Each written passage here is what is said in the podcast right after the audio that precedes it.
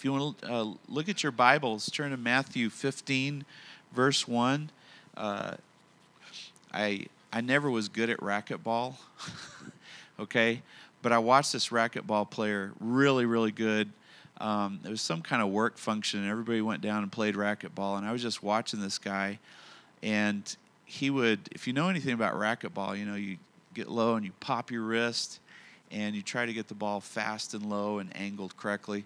Well, every time this guy was off balance, he would hit the ball up, and he was playing with like five or six other people. Uh, these he would hit the ball real high up, hit a weird corner to come down and throw everybody off balance. And so it was always his go-to shot. When he when he didn't have a good shot, that was his always go-to shot. And uh, our go-to shot here is when we finished a series, we go back to Matthew. All right, I'm, I'm aiming for the ceiling right now. No, I mean this is this is this is where we our foundation, and we come back to it, and we let the Spirit just lead us on to the next place. So where we ended, literally a couple of months ago, was in Matthew 14, and now we're started in Matthew 15, and so. Uh, let me read it to you, and it's really going to be hard for me not to pause and say something. I'm just going to read it through, and then we'll come back and, and see what, what neat things we can extract from it. Matthew 15, 1, it says, Some Pharisees and teachers of the law came to Jesus from Jerusalem and asked, Why do your disciples break the tradition of the elders? They don't wash their hands before they eat. I said no editorial comments, so I'm going to keep reading. Jesus replied, Why do you break the command of God for the sake of your tradition?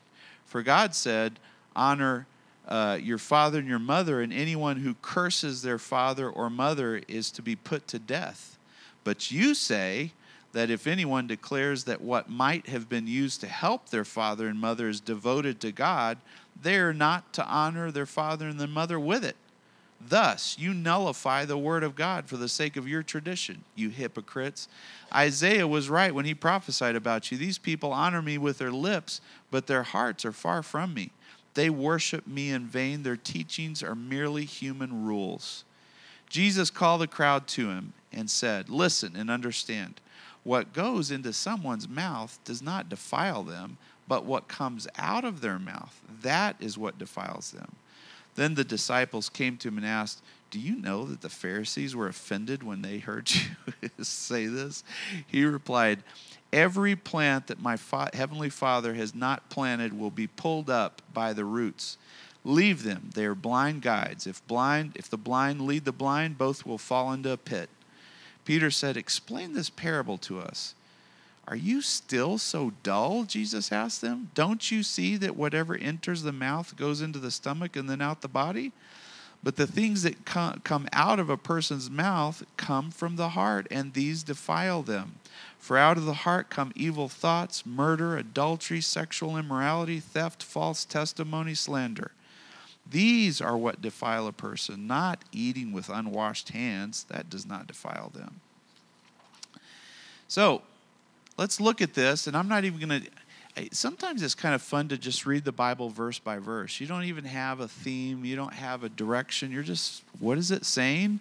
And extracting. Although I'll say this at the end of the sermon, this message, I'll give you what I think a good title is for this. But let's just read it verse by verse without any preconceived ideas or notions. In Matthew 15, 1, it says, let's kind of start this over. It says, Then Pharisees and the teachers of the law came to Jesus from Jerusalem and asked him a question. And these guys were, they were religious folks. Religious folks. They had a lot of rules. They had a lot of special ways of doing things and a lot of things they didn't do as a result of their religious rules. And in verse 2, the question they asked him is, Why do your disciples break the tradition of the elders? They don't wash their hands before they eat. What on earth was the tradition of the elders? What, what was that? Well, the tradition of the elders were written Jewish traditions. You know what a tradition is? Tradition is at Christmas we give presents. That's a tradition.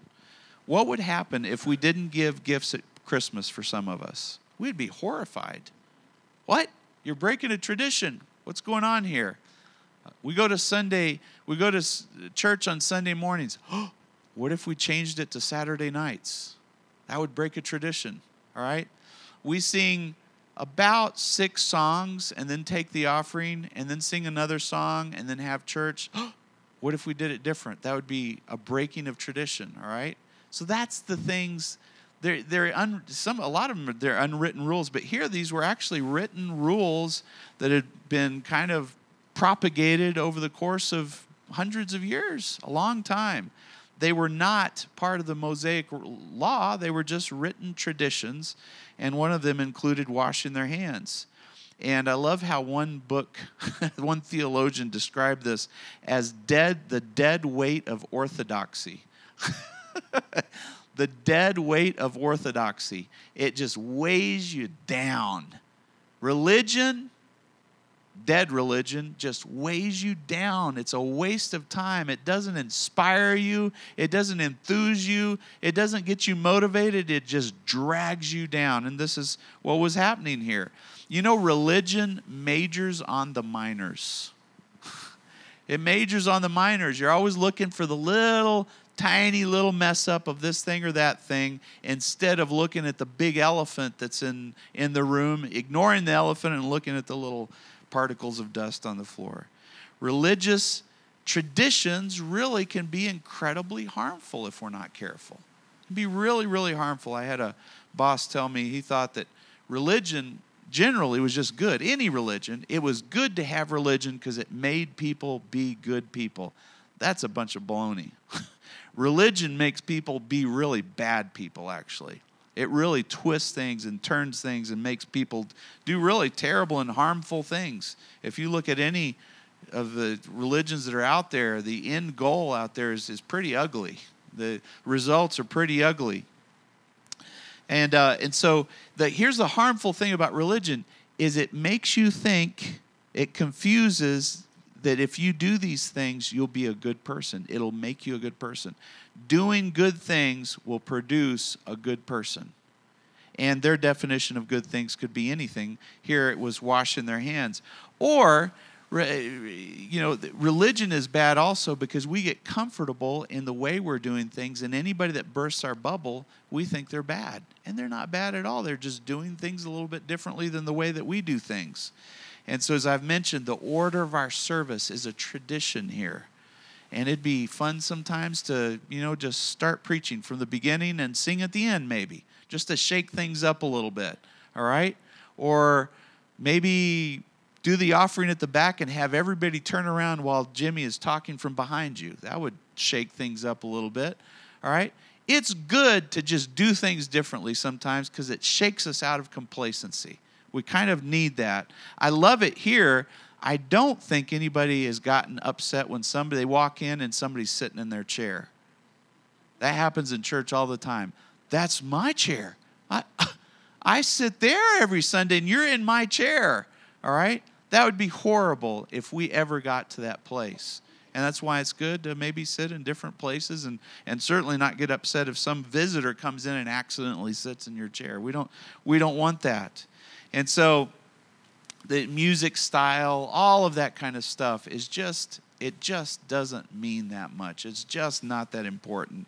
And so in James 1:27 it says, "Religion that God our Father accepts, the good kind of religion, is as pure and faultless as this, is to look after orphans and widows in their distress and to keep oneself from being polluted from the world." That's good religion. Everything else would be considered bad religion, and uh, and as I'd mentioned, the dead weight of orthodoxy. you know, so let's just read on though. So I some thoughts that I got from those verses there. In verse three, Jesus replied to these Pharisees, these religious leaders. He said, why do you, I like it, he was in their face, he was confrontational. He said, Why do you break the command of God for the sake of your tradition? That's not God's tradition. That's your tradition. And why are you breaking God's law instead of doing the tradition? He goes on and gives an example. We really can't identify with this example too well, but I'll go ahead and read it because he, he explains it. He says, God said, Honor your father and your mother, and anyone who curses their father or their mother is to be put to death. But you say, here's your tradition that trumps that. Uh, that if anyone declares that what might have been used to help their father or mother is devoted to God, so it's like a loophole. Have you ever heard of a tax loophole or a legal loophole? They created their own loophole to where if they had a little extra cash and they didn't want to give it to their needy parents, they could say, I am devoting this cash to God. Now, whether they used it for God or not was another question. But he said, "Then you, uh, then you don't honor your father and your mother with it. Thus, you nullify the word of God for the sake of your tradition.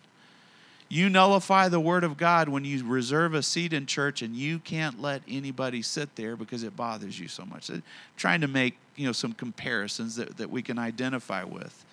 So, how does our religion nullify the word of God? Listen to this. These are some pet peeves of mine. When someone comes up and says, Say a prayer for me. Say a prayer for you? What, I, what are you talking about? I pray to God. I don't say a prayer to God. I pray to God. I talk to God. He talks to me. I'm not going to say a prayer to God. That's dead religion to say a prayer. No, we talk to God and we listen to God. That would be nullifying God's word for the sake of my tradition. I'm not going to sit here and repeat the same words over to God a hundred times and think that's doing any good. God's ears shut down whenever you just re- repeat stuff. He doesn't want vain babbling. That's religion. We don't need religion. Here's another one going to church and then going back out and living the same life that you lived last week.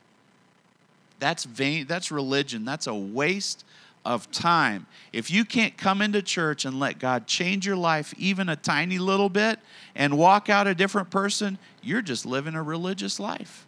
You go out there and let Him change your life outside of the church. Be the same person out there that you are in here and in here out there. Don't live a double life. Or singing a song and not actually worshiping the Lord. That's religion. If we're not careful, all human beings just default back into meaningless exercises that don't amount to a hill of beans. Or listen to this never offering your time to show love to somebody and serve them. That would be dead religion. But we're here to offer our time and emotions to people who need it. Every single one of us, even if it's five minutes a week, do something for somebody else and show them the love of God by serving them. Otherwise, it's just dead religion. You're nullifying the word of God for the sake of your tradition. So Jesus goes on in verse 7. He says, You hypocrites. And I bet he said it just like, I bet his, his uh, lip snarled up a little bit. He pointed, I'm sorry, I don't want to point to anybody. I'll point out there. He pointed at them and he said, You hypocrite. I bet he yelled it at them. All right? He said, Isaiah was right. Who was Isaiah? He was a prophet back hundreds of years before. So Jesus pointed, grabbed the Old Testament, and brought it right into their face and said, Your tradition here is contradictory to what your own prophets say about you. Isaiah was right when he prophesied. Do you know what prophesy means? It simply means I hear the word of God spoken right here for the right now, and I'm telling you what the word of God means. That's prophecy. Now, it has connotations of speaking about what the future holds at times, but generally, the prophecy of God is the word of God for right here, right now. It hits me hard, it pounds me, and it helps me to get back online. He says, He prophesied about you. He said, These people honor me with their lips, but their hearts are far removed. They're far from me. They worship me in vain, i.e., singing a song without worship, worshiping God. They worship me in vain. Their teachings are merely human rules. Wow. Jesus punched those guys right in the face. And I'll tell you this in fact, I might be jumping ahead of myself a little bit. When you hear tough talk from Jesus, you got to figure out who he was talking to. And most often, to, he was talking to religious people who were confident in their religiosity and not confident in their God. But listen to this religion happens when you give lip service but no heart service. Where is your heart really at? It's funny. We were here on Wednesday night in a circle, and I said something passionately. I said, because we had some of our teen challenge folks there and it was for all of us. If you relapse once, you can get back up again. How many, how many times will God help allow you to relapse? Relapse away. We don't want you to, but God will pick you up every single time. He asks you to get up, though. If you relapse, He says, get back up, repent of that sin that you just did, and get straight again. Don't ever lay down there and say, Oh, God will forgive me. that's, that's not repentance. And God isn't forgiving anything when that happens. In fact, the Bible indicates grace stops at that point. There's no grace left for someone who sins thinking God will forgive me. There's no there's nothing there. So religion happens when you don't just give it lip service, you give it some elbow grease and heart service and you say I'm going for it, God. I'm going to apply myself. Religion happens when there's no relationship with God. It's just all about doing and externals and no heart relationship with Jesus. Religion happens when we follow man made rules instead of God's rules. All right? Religion happens when we're more interested about our appearance than what's going on on the inside of us. That bowl full of messy spaghetti that needs to be straightened out. The Bible says that He wants our ways to be straight and smooth, not all angled and messed up. But He says, You hypocrites. What, were, what are hypocrites? Well, back then, this Greek word, which I can't pronounce, of hypocrite, was a pretender somebody who pretended to be something that they weren't. And they actually referred to their actors at that time, their, their people that did dramas, as pretend as hypocrites. They pretended to be something that they weren't. So, how many of us have ever heard, or maybe even used this excuse ourselves? I'm not going to church because that church is full of hypocrites. We ever heard that before? All right, they're just they're pretenders, they're actors. Well, yes, maybe. I'm a hypocrite. You're a hypocrite. Hey, that's the way we are. This place is not a beauty pageant, this is a hospital. We come here because we need help, not because we're perfect. So the perfect the, the guy that says, I'm going to clean up my act before I go to church, you're wasting your time. You're never going to be able to clean up your act. You got to come as you are and let God clean up your act. Amen? The hypocrites, that's right yes, I'm a hypocrite. Go ahead and call it to my face, but don't you use as an excuse to stay away from God. That's a lame excuse. And that's all it is, is just an excuse. You stand up and you say, you know what? I'm going to become the person that I'm looking other people to be. All right? I'm going to be the hero that I'm trying to find in others. I'm going to stand up and I'm going to be the man. I'm going to be the woman of God that I'm looking in others to be. That's how we need to be. So, no more excuses. All right? So, there's, a, let's see, had a thought here that's not connecting too well. let's be sincere. Okay, a hypocrite covers up. That's where I was going. Uh, a hypocrite covers up what's really going on, on the inside and tries to display something that's not real about them. Let's be sincere and real. Let's just be sincere and real. If I'm messing up, let me just tell you about it and just lay it on the line. I'm messing up. If God's blessing me, let me tell you, God's blessing me. If I'm happy, let me tell you, I'm happy. If I'm depressed, let me just be open and tell you, I'm depressed today. Let's be sincere. Hypocrites always try to put on airs of something that's not truly honest, not real. So in our daily devo- devotion to God, you know what what's mo- more important here? I'm sorry, my notes just aren't making a whole lot of sense. I did this in the car driving from Albuquerque to here last night. I may have made a mistake here or there. so let me go to the next next point here. It's talking about sincere worship. All right, let me read this the, these verses 7, 8, and 9 just real quick. Actually, verse 9. They worship me in vain. Their teachings are mere human rules. What's worship in vain? Worship in vain is fake worship. It's external worship. It's not internal worship. And John 4:23 says, "A time is coming and now has come when true worshipers not fake worshipers, when true worshipers will worship the Father in spirit and in truth. They'll really, really worship God. And what I found true worship happens, yes, when we're here, we sing a song, but you know when real worship happens? It happens out there when you're on the job, when you're typing on your computer, if that's your work, and you're just worshiping God as you type on the computer. And you say, I'm doing this as unto you.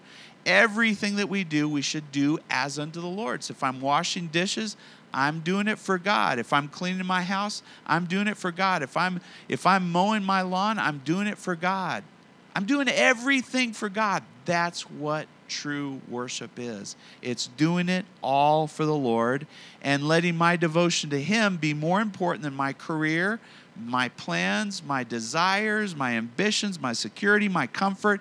I worship God above all of that stuff. And Jesus was saying, don't have vain worship, have real worship. Do it for God and do it for God all the time. I want to worship God from my heart, not just from my mouth. He's more interested, anyways, on what's going on the inside than what's going on on the outside. So be real, be sincere, be transparent. Show God what is really in you. even if it's ugly. We had Billy who passed away a while back, but once he went to God, he lived a horrible life. He'd tell you this himself. Horrible, horrible life. He'd kill some people. He'd been on drugs deck for decades. He'd, he'd done some things that he didn't even tell me what he did. They were that bad. He'd been in prison several times. But he said once, he said, he asked God, show me what's in my heart. And he said, God showed me what was in his heart. He said he wasn't pretty. it wasn't pretty. You know what? We need to open up our hearts to God and say, See what's in me, God, both bad and good. Just look in my heart and see what's in. That's worship when you do that. That's worshiping God is saying, I'm laying it all on the line for you to see it all, God. I'm not going to hide anything else. I'm not going to pretend anymore. And I, I mentioned this about Moses. This has been blessing me so much. When Moses went to that burning bush, I said this a couple of Sundays ago. He went to that burning bush. He, he was getting closer to see. And you know what God told him? God told him, Stop, Moses. Don't come any closer. And we're always telling in church, God's telling you, come closer, come closer. And here in the Bible, God says, Stop don't come any closer. And why did God tell him to stop? He said, Moses, take your sandals off because the place that you're standing on is holy ground. Those sandals represented everything that Moses trusted in. He said, Here, before you come any closer and you come in and experience my holiness, I want you to leave at the door everything that you trust in everything that you're confident in, leave it, and everything that makes you insecure, all your failures, leave them at the door and come to me, Moses, as you are. And that, that thought has been blessing me. I was driving to, to Albuquerque day before yesterday and just talking to God and saying, God, I take off my sandals, Lord. I take off everything that I trust in, and I take off everything that makes me insecure. Everything. I take and I come to you face to face, my foot on the ground, nothing separating you and me. And as I'm doing that more and more, I'm realizing that's the secret to coming into God's holiness. That's the secret. People say, I want to be filled with the Holy Spirit. Take your sandals off. and you know what I'm finding? I'm getting off on a tangent. I'm finding this. Moses couldn't have done that 20 years earlier. He couldn't have done that 40 years earlier the winds of that desert blew on him and broke him down until he was finally ready. When it came time, Jesus, God said, Take off your sandals. Moses willingly took his sandals. There's some of us here today that if God were to tell you to take your sandals off, take off what you could, you couldn't do it. It's you're just not ready for it. You, God's word is up here, your faith is right here, and that's okay. that's just where we're at. So build your faith up Build yourself up in your most holy faith. Read the Bible. Talk to God. Listen to God. And one of these days, He's going to say, Come into my holiness, but first, take off what you're confident in. You're going to say, God, yeah, I'll do it. I'll do it. That's true worship. That's true worship. So we go on in verse 10 of Matthew 15. Jesus called the crowd. So he just told off these religious folks, and he kind of like pushes them back, so to speak, and says, Come here, crowd. Come here, people who really need leaders, spiritual leadership. And he calls a crowd to him and he says, Listen and understand. What goes into a, someone's mouth doesn't defile them, but what comes out of their mouth defiles them. All right? And that word defile is really strong. Defile means to degrade. Have you ever degraded somebody or have you ever been degraded by somebody where they just they said words that to this day ring in your ear, and they just, those words, those memories just push you down. That's what defile means. It means to degrade, debase, to spoil.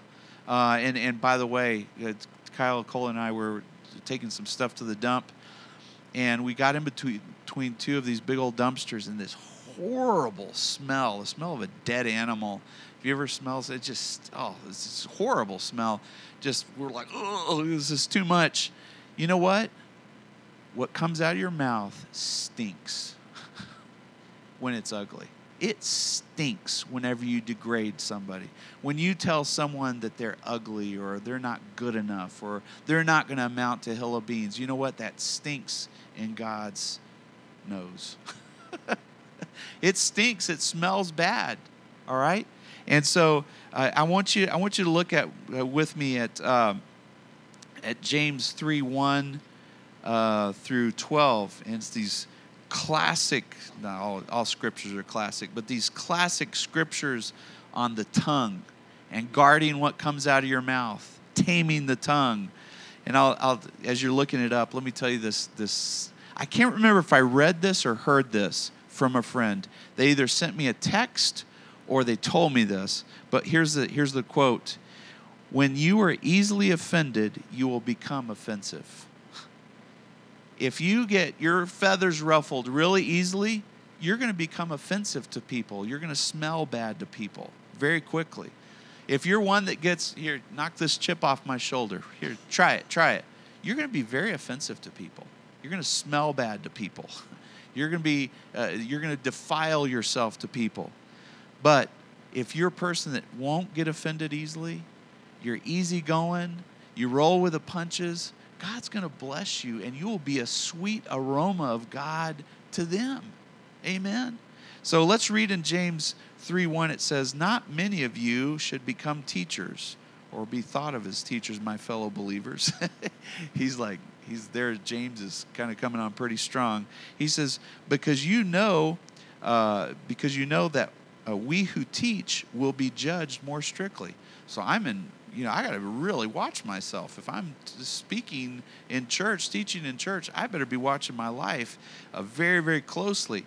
Anyone who is never, here's where it gets to the crux though anyone who is never at fault in what they say is perfect. Wow, that's a pretty big statement. Able to keep their whole body in check. All right?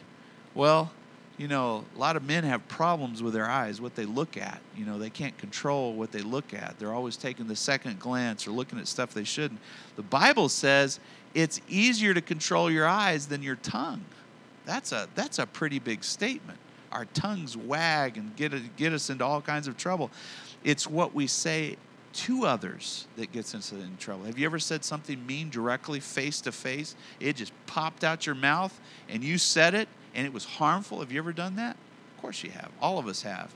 How about even better or even worse, talking about somebody behind their back? All right? That's equally as harmful, maybe even more harmful. Or what about what you say about yourself? That's harmful as well. We need to control our tongue about what we say to people, about people, and about our own selves, our own situations. The, the, the, the, there's literally there's power in the tongue if you're not careful. It carries the, the, the, the power of life and death in it. I mean, it's harmful what little ones, little kids hear sometimes from an uncaring parent or an older sibling or a teacher or someone who they look up to that bashes them. I mean, that's terrible. It, it produces death in them, so they begin to believe the lies that have been spoken about them. You know, in Luke 6:45, it says, "Out of the abundance the heart and mouth speaks." But let's continue on here in, in James 3. It says, "We put bits in the mouths of horses to make them obey us, and we can turn the whole animal. With this little metal thing in their mouth, you can turn the whole animal." It says, uh, or take ships for an example.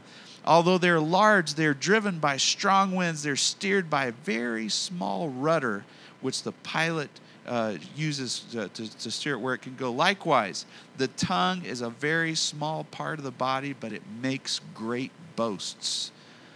Consider what a great forest is set on fire by, this, by such a small spark. The tongue also is a fire, a world of evil among the parts of the body, and it corrupts. There's that word, defile again. It corrupts the whole body, setting the whole course of one's life on fire, and itself is set on fire by the fire of hell. I mean, you talk about some strong language, man. This, you know, the tongue is vicious, dangerous, brutal. All kinds of animals, birds, reptiles. You've, you've seen these dog whispers that somehow they get the dog to do things that you can never get them to do themselves, right? People can train birds, reptiles, sea creatures. They can be tamed. Remember this word tamed. And have been tamed by mankind. But no human being can tame the tongue. How's that for hopelessness? you will never be able to tame the tongue. It's a restless evil full of deadly poison. With the tongue, we praise God and then we curse human beings. With the same mouth comes praise and curses. My brothers and sisters, this should not be. All right? We can't tame the tongue, tongue, but can God tame your tongue? He sure can. And I want to just give you a revelation that's been for me. I hope it helps you. God has been showing me that He tames my desires. My, he tames my desires. And I'm not talking necessarily bad, about bad desires, although He tames those as well but just neutral desires. You have the desire to go do this or do that or accomplish this. And God has been showing me that He can tame my desires so that it doesn't drive me as hard as it used to, and it puts me more in control. And I've been realizing that God tames my desires. And so when I have this intense urge to go snack at night, He can actually tame that desire not to mention all the other bad desires that I have that you have. He tames our desires. Just like the Daniel in the lion's den was thrown in the lion in the lion's den, God tamed those lions. He can tame your desires and not have them drive you to, to the extent that you're out of control. Guess what? God can tame your tongue let him tame your tongue. You work with work with him, cooperate with him. I'll give you one final scripture about the tongue here in Matthew 12, 36. It says, But I tell you that everyone will have to give an account on the day of judgment for every empty word they've spoken. This is Matthew 12, 36. I tell you, everyone will have to give an account on the day of judgment. Everyone. Sinners, believers, goats and sheep. will have to give an account for every empty word. What is an empty word? It's a careless word. Every careless word that just slips out, says this, says that. Idle. Here's some here's some uh, other synonyms for careless word. Idle words. You know, sometimes we just have no control over our mouth. It just you know, just comes out. It may not be good, may not be bad. It's a waste. Don't even say it. Let your words be few. The Bible instructs us. Where there's where there's abundance of words, the Bible says sin is not far off. so talk less. Talk less, all right? Unless you're an introvert, then you maybe need to talk a little bit more. But lazy words, thoughtless words, unprofitable words, injurious words. That means words that injure you. Let's continue on because we have a couple more thoughts here before we end up going back to Matthew 15, verse 12. Then the disciples came to him and asked, do you not know that the Pharisees were offended when they heard you say this? Because he, he blew them away in front of everybody, their own followers, all the people. He, uh, he really made a fool, a fools out of them. And I find that Jesus addressed strongly. He said, if your hand causes it causes you to sin, cut it off. If your eye causes you to sin, gouge it out. Did you ever see an example in the Bible where somebody actually did that? No. There's no example in the Bible. Jesus was giving strong language to a group of people that needed to hear a strong message. All right? So, how do we apply that today? If your if your cell phone, your iPhone is causing you to sin, go go break it. Throw it away. You know, if your TV is causing you to sin, your computer is causing sin, throw it in the trash. All right? That's the application. But the point is is when Jesus spoke strongly to people, he spoke to three sets of people very strongly. He spoke to the religious people really strongly. He talked to wishy washy people very strongly, people who couldn't make up their mind. And he spoke to the proud and stubborn people very strongly. But to those, his followers, he was very tender. He was very gentle. He was very kind. That's why I'm not a big fan of, of preaching hellfire and brimstone here because we're trying to follow Jesus. We need a little bit of encouragement. You know, if we're if we're making mistakes, God's going to help us overcome those mistakes. If we've fallen, we're going to stand back up again, all right? But Jesus did speak very strongly, but always look at the audience he was speaking to when he came on strongly. It's very important to remember that. Jesus generally spoke very gently and friendly with a loving tone to sinners. he, the sin is not really what bothered me as much as the religiosity, as doubt, and as pride. we all are sinners. We've all fallen short of the kingdom of God, but it is God's righteousness that picks us up and puts us in a place of acceptance before God. Amen. But the devil is always pointing out our sin. Just remember where that comes from. Let's just a just a thought there. Um, verse 13 of chapter 15 here in Matthew. He said, He replied, Every plant that my Father, Heavenly Father, has not planted will be pulled up by its roots. I tell you what, I I spent three years planting in my job, trying to get processes in place and and making things efficient and to work smoothly. And in one day, all of that was snuffed out. A new guy came in and changed everything the way that we did. All right? Everything that we plant, God is going to uproot except for what He plants. And if He plants something, it's going to stay and it's going to grow and it's going to become powerful. And so, in all of that, all my processes were thrown out the window. Everything I'd worked for was thrown out the But I'd left five guiding principles be selfless, have clarity, be enthusiastic, be loyal, and focus on results. I had preached these things for three years to the people that work for me. And you know what? Those things stayed to this day. They're still there. See? So, what God plants, it's going to stay. But what you plant, it's not going to stay. So just get used to it. All right? Let God do your planning. Let's move on. Verse 14. It said, Leave them, these religious folks. They're blind guides. The blind lead the blind, and both will fall into the pit. kind of a funny picture there. You can see that. And another word for guide is leader. No, we're almost done here. Uh, another word for guide is leader. And every one of us, I don't care what book on leadership you read, every one of us is a leader. We, we're leading somebody. There's somebody following you. You look back, there might be two people, there might be a hundred people. You are leading somebody, you are influencing somebody for good or for bad period. If you have kids, for sure. In fact, your kids are a reflection of your example. Whatever you do, they're going to do the same thing. Up until about the age, you know, middle school, high school, they start kind of doing their own thing. But you want to see what you're really looking like, just watch your kids. I would do that with my kids. They'd be saying, I won't tell you what word, or it wasn't a bad word, but it was, you know, they would use phrases and terminology, and I'd like, why do they keep saying this over and over and over again? It just sounds funny. And then I listen to myself. I said it over and over and over again. You want a picture of yourself, look at your child. And you will see yourself very, very clearly. All right? We're influencing, and, and we need to take, bear in mind 1 Corinthians 11 1. The Apostle Paul says this follow my example as I follow the example of Christ. Man, so you set your your eyes on Jesus. What's his example? What would Jesus do? As Brother Jimmy mentions often, what would Jesus do? You do it, and more and more people line up behind you doing the exact same thing. That is not a scary. I heard this dopey Christian artist say, that's really scary. I, I, you know, for me to be an example, I mean, people are going to be following me. Well, stop singing on the radio then if it freaks you out so much. All right?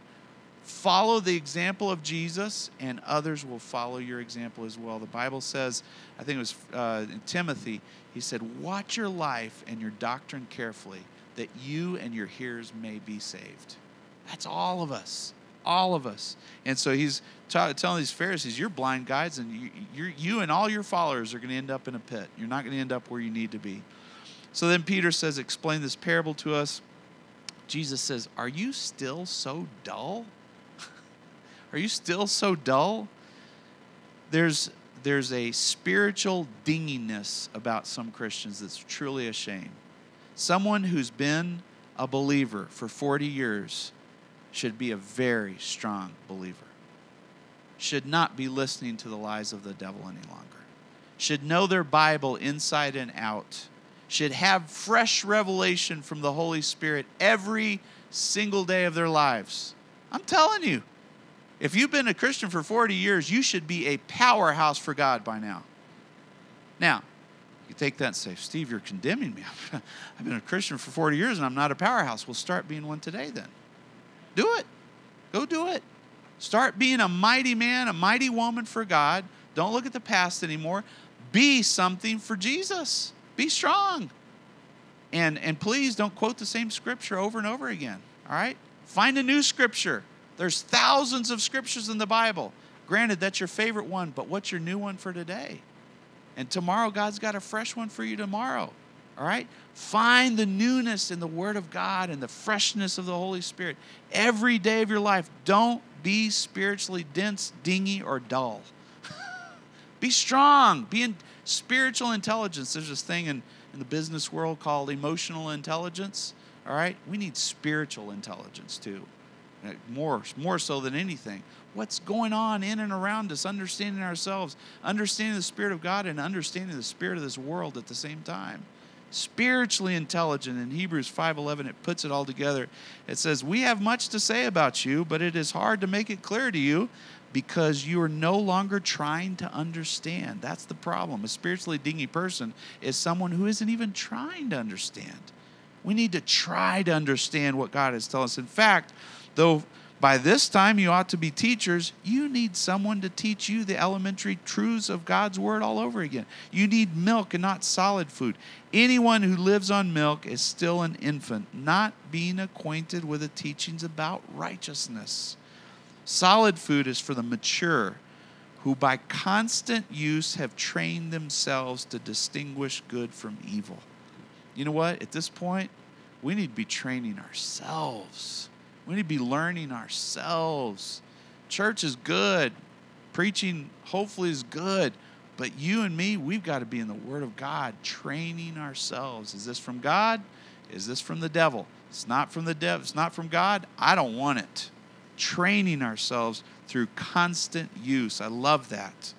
All right, so we'll end up with just a couple of other scriptures. This truly, I'm really done, I promise. 1 John 2 27 says, speaking again of being training ourselves, as for you, the anointing which you received from him abides in you. If you have the Holy Spirit, you have the Holy Spirit. Whether you feel it or not, whether you know it or not, you have the Holy Spirit. He abides in you. You have no need for anyone to teach you. All right, now that can be taken to extreme to where you don't listen to anything. You stay at home and, and you think you can be an isolated Christian, which is never the case. But you don't need people to teach you. You need the Holy Spirit to instruct you. All right? I'm not instructing you. The Holy Spirit's taking what I'm saying and picking and choosing what you need and putting depositing it in your heart. His anointing teaches you about all things and is true and is not a lie, just as it has taught you. You abide in him. I'm telling you, it's time for us to stand up and start being the men and women of God that he's called us to be. Amen. Let's pray. Lord Jesus, we